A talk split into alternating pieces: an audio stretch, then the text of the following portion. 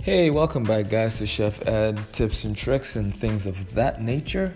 Uh, today, we're talking about oregano, and it's something that I love to cook with, especially when I'm doing pizzas and you know Italian food and uh, making like tomato sauces and stuff like that. Um, but a few fun facts about oregano. Um, did you guys actually know that it means joy of the mountain in ancient Greek? It's pretty cool, you know. So it's like next time you think of oregano, just think of joy, you know, that it brings to you when you're cooking your uh, Italian food.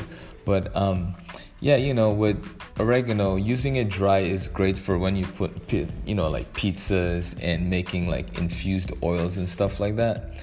But also when it's fresh is just pretty awesome to um, use for, uh, you know, tomatoes, pasta, sausages, anything like that. Um, but you know, oregano really became pretty popular when um, the soldiers returned back from World War II and they brought it over with them, you know, and they're craving for pizza. So that's kind of where that happened. But thank you again for listening. Just wanted to drop that quick note about oregano, and I hope you guys enjoyed. Talk to you soon.